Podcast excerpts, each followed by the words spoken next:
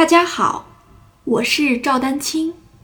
二零二三年二胡公益课已开启，获取公益课视频，请添加我的微信号 y i n y u e d a n q i n g，即音乐丹青的全拼小写字母。感谢大家支持。千金这个事情啊，我跟大家说，没有那么绝对。什么多少厘米，四十厘米还是三十八厘米，还是多少多少厘米，那个都是一个，它只是一个大概的一个一个大概的一个参考。尤其是对于初学者而言，大家想想是不是这样的？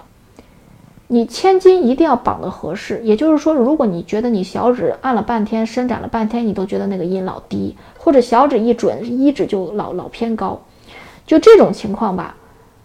或者小指过于僵硬，你干脆就把千斤稍微往低调个那么一两一两厘米，对吧？因为你这么来想一件事情，我们最终还是以终为始嘛。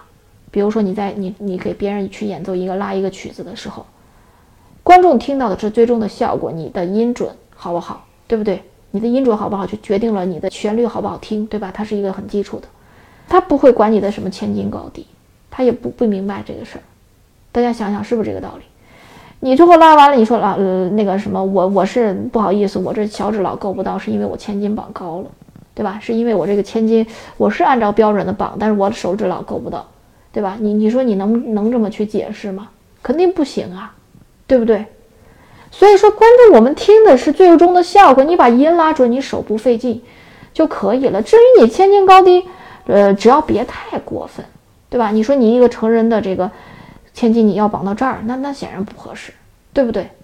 上下差个两甚至两三厘米，对吧？尤其是初学者，不要太难为自己，因为实际上你真的音拉不准的时候，这是个大问题。大家想想是不是这个道理？你音都拉不准，然后把你的手弄得那么费劲，何必呢？